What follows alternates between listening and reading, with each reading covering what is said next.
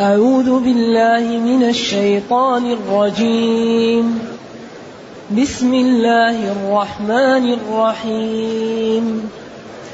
يا أهل الكتاب لم تحاجون في إبراهيم وما أنزلت وما أنزلت التوراة والإنجيل إلا من بعده أفلا تعقلون ها أنتم هؤلاء حاججتم فيما لكم به علم فلم تحاجون فيما ليس لكم به علم والله يعلم وأنتم لا تعلمون. الحمد لله الذي أنزل إلينا أشمل كتاب وأرسل إلينا أفضل الرسل وجعلنا خير أمة أخرجت للناس فله الحمد وله الشكر على هذه النعم العظيمة والآلاء الجسيمة. والصلاة والسلام على خير خلق الله وعلى آله وأصحابه ومن اهتدى بهداه. أما بعد فإن الله جل وعلا يبين في هذه الآيات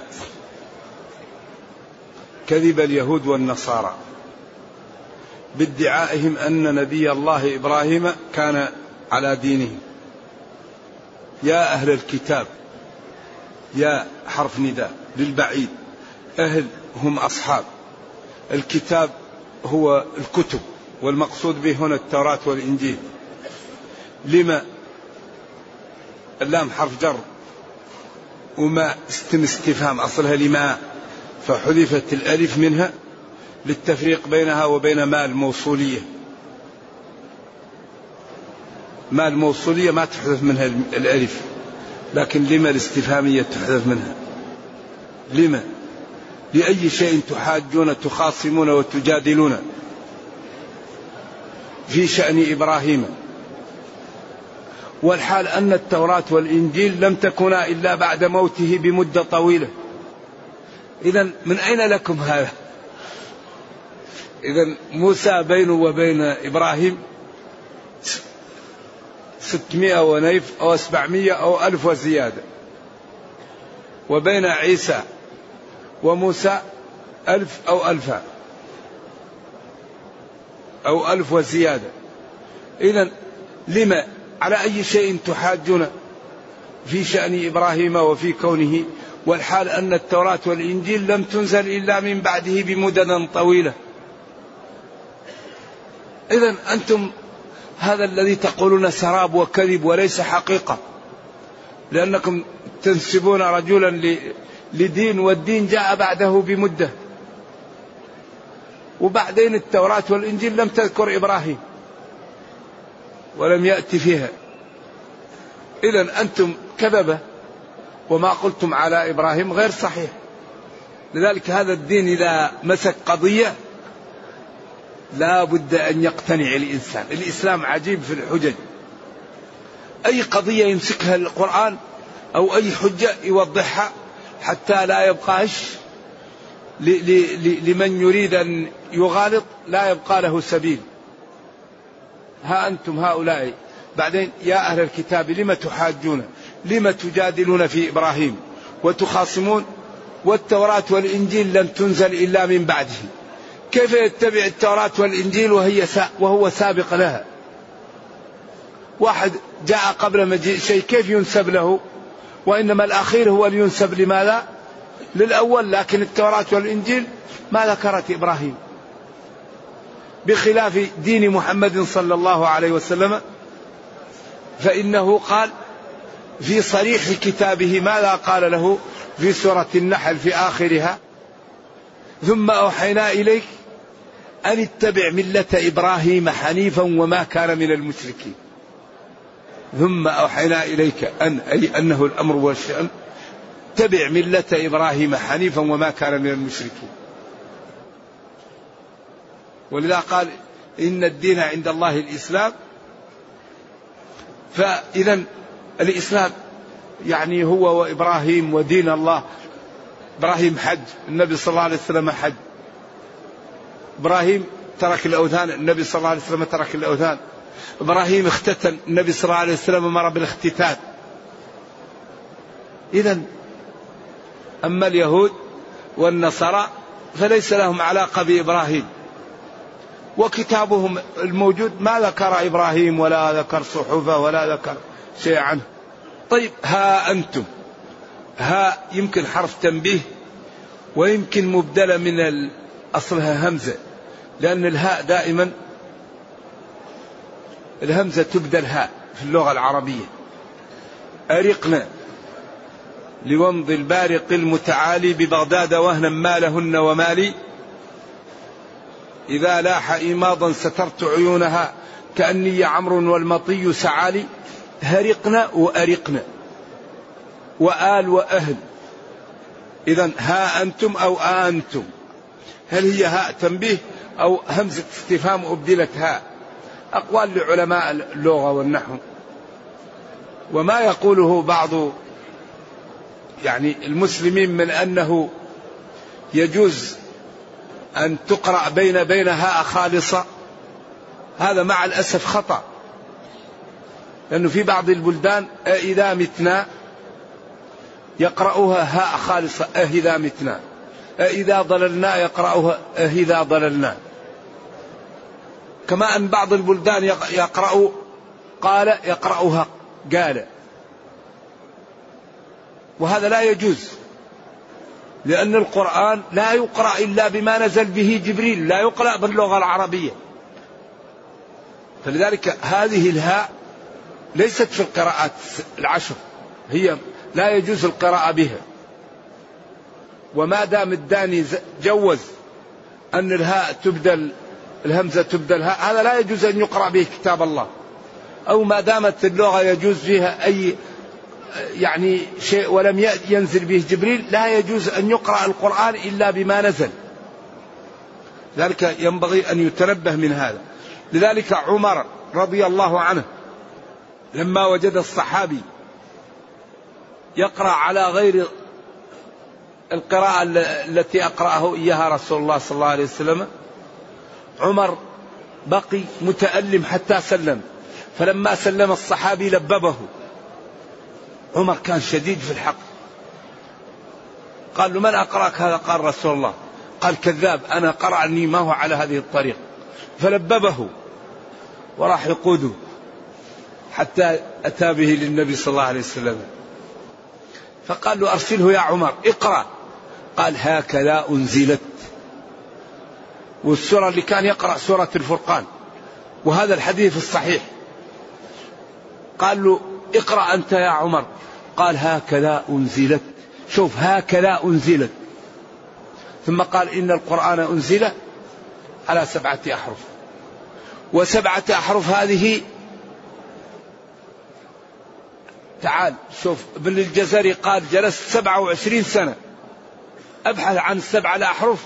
ووصلت إلى ما يحتمل أن يكون صوابا والوالد رحمة الله علينا وعليه قال ما قرأت شيئا إلا فهمته إلا أنزل القرآن على سبعة أحرف ومتعلق النهي لا أعرفه. ذلك يقول أنزل القرآن على سبعة أحرف لا أتكلم فيه. وأحسن ما قيل فيها ما ذكره الزرقاني في كتاب البرهان نقلا عن ابن قتيبة وابن الجزري والرازي الكبير. هذه الأقوال الثلاثة قريبة من بعض. لأنه هنا هل الأحرف السبعة المقصود عدد سبعة أو السبعة المقصود بها التكثير؟ لأن نهاية سبعة في اللغة العربية السبعة هي نهاية العدد في اللغة العربية. فإذا جاء في اللغة العربية السبعة فهذا يقصد به التكثير. كمثل حبة نبتت سبع سنابل. إن تستغفر لهم سبعين مرة. فالسبعة وما يتصرف منها هذا يدل على العدد الكثير. هل المقصود السبعة عين السبعة أو المقصود أن القرآن جاء على جهات كثيرة للتخفيف؟ طيب وما المقصود بالسبعة هنا؟ هل المقصود الجهة ومن الناس من يعبد الله على حرف على ناحية؟ والحروف السبعة أعم من القراءات السبعة لأن القراءات السبعة والعشرة داخلة في الحروف.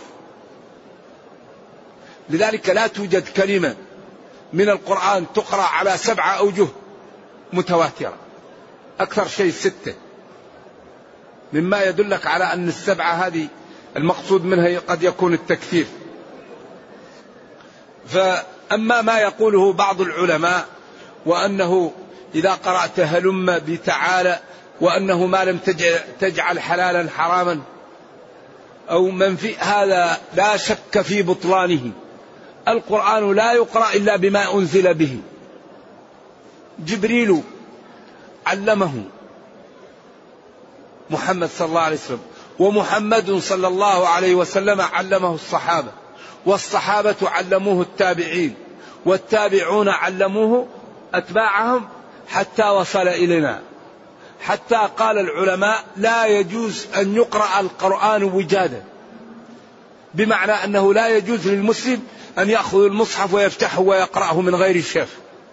لكن لا بد أن يقرأ التجويد أول ويقرأ على شيخ حتى يستقيم لسانه ثم بعد ذلك يأخذ المصحف ويقرأ.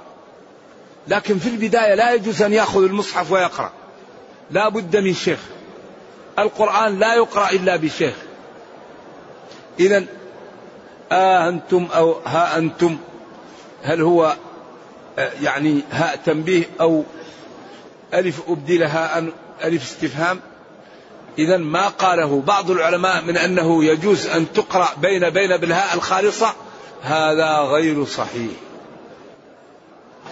ولما وصل الوالد رحمة الله علينا وعليه في أضواء البيان إلى الواقعة في آيتها فأشرنا إليه أن القراءة هذه لا تجوز ويقرأ بها. قال هذه ليست في موضوع الكتاب لأن الكتاب ألف في نقطتين. النقطة الأولى آية لها آية مبينة لها يأتي بها. النقطة الثانية الآية التي لها آية مبينة لها وتتعلق بالأحكام الفقهية. يأتي بأقوال العلماء وأدلتهم وبحججهم ويرجح ما رجحه الدليل. قال هذا ليس في موضوع الكتاب. نعم؟ لا في في في الواقع إذا متنا. إذا متنا وكنا ترابا وعظاما في الجزء السابع. فلما نبه على أن هذا يحتاجه الناس قال اكتب إن الهاء الخالصة لم ينزل بها جبريل على محمد صلى الله عليه وسلم. ولا تجوز القراءة بها لأن القراءة سنة متبعة. كما أن قال ما يجوز أن يقرأ قال ألم, ألم أقول لك؟ مشكلة. قال ألم أقول لك؟ ما يجوز أن نقول قال ألم أقول لك. لا ما يجوز هذا. فلا يقرأ القرآن إلا بما نزل به.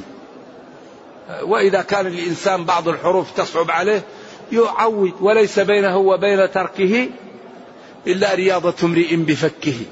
الإنسان يتعود حتى ينطق الحروف جيدة.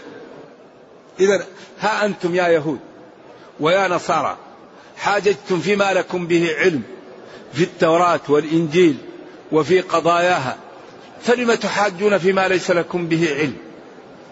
فعلى أي مستند تحاجون وتجادلون فيما لا تعلمون؟ لذلك يقال إنهم لما أرسل النبي صلى الله عليه وسلم بعض الصحابة لما اشتد عليهم الأمر في المدينة إلى الحبشة أرسلوا رجالا منهم أشداء وأرسلوهم بهدايا.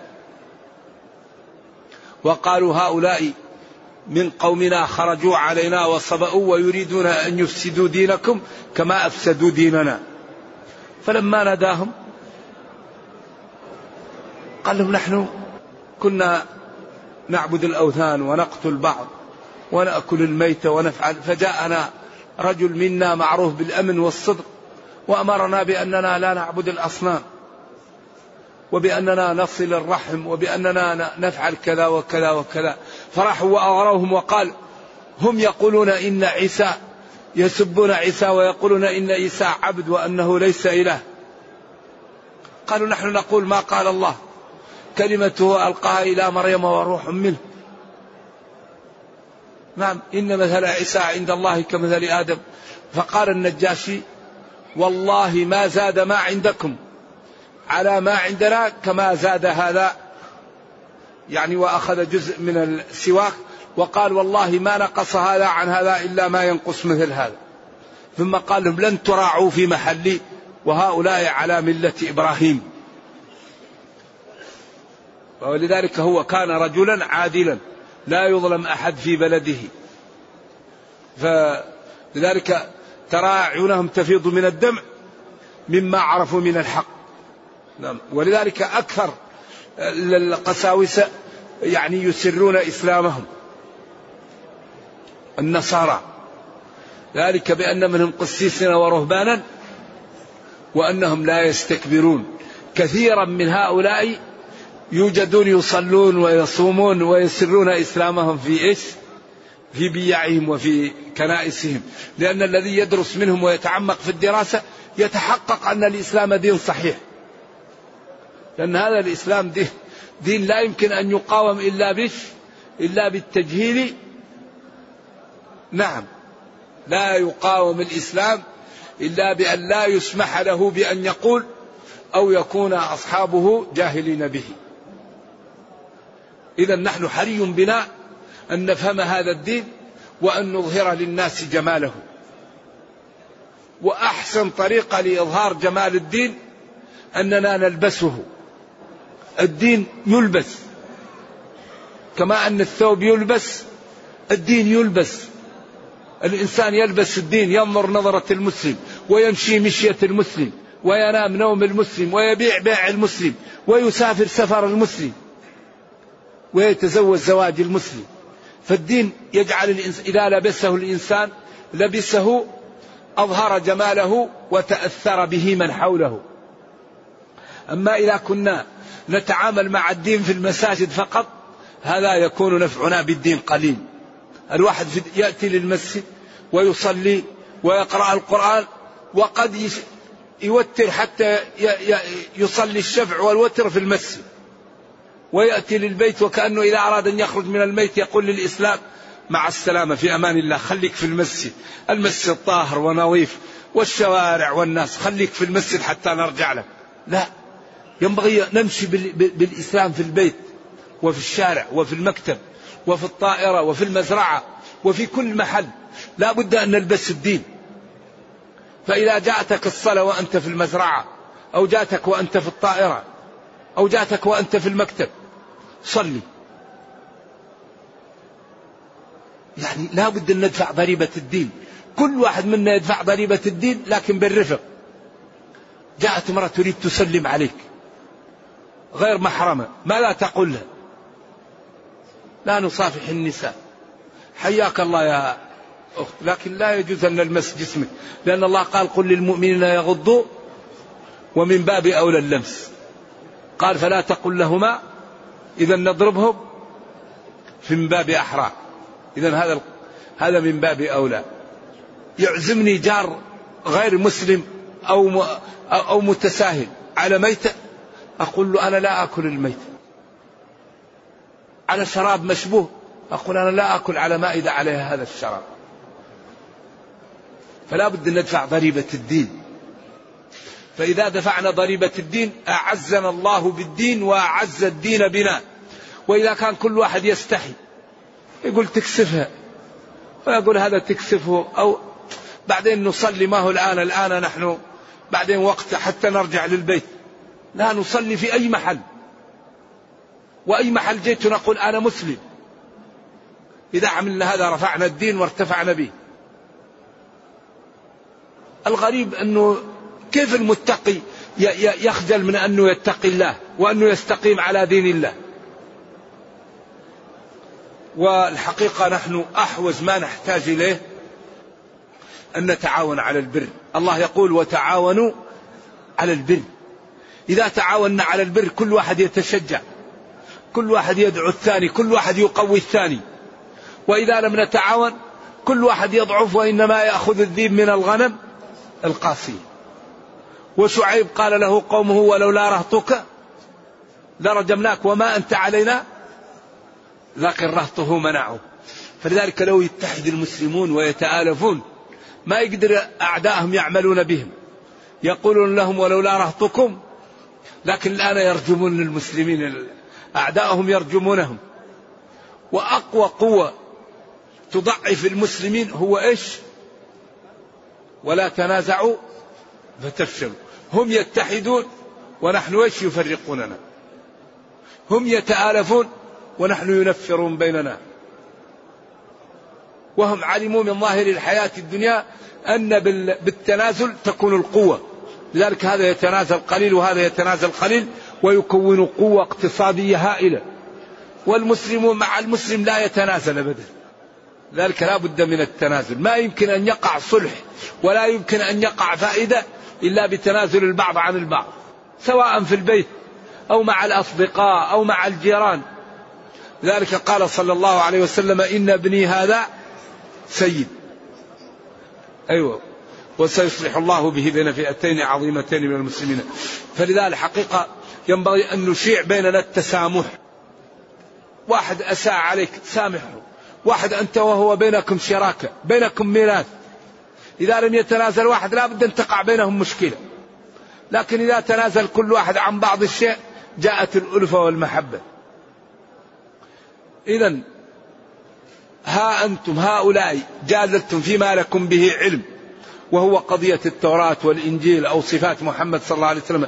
فلم تحاجون وتجادلون فيما ليس لكم به علم؟ والله يعلم وأنتم لا تعلمون.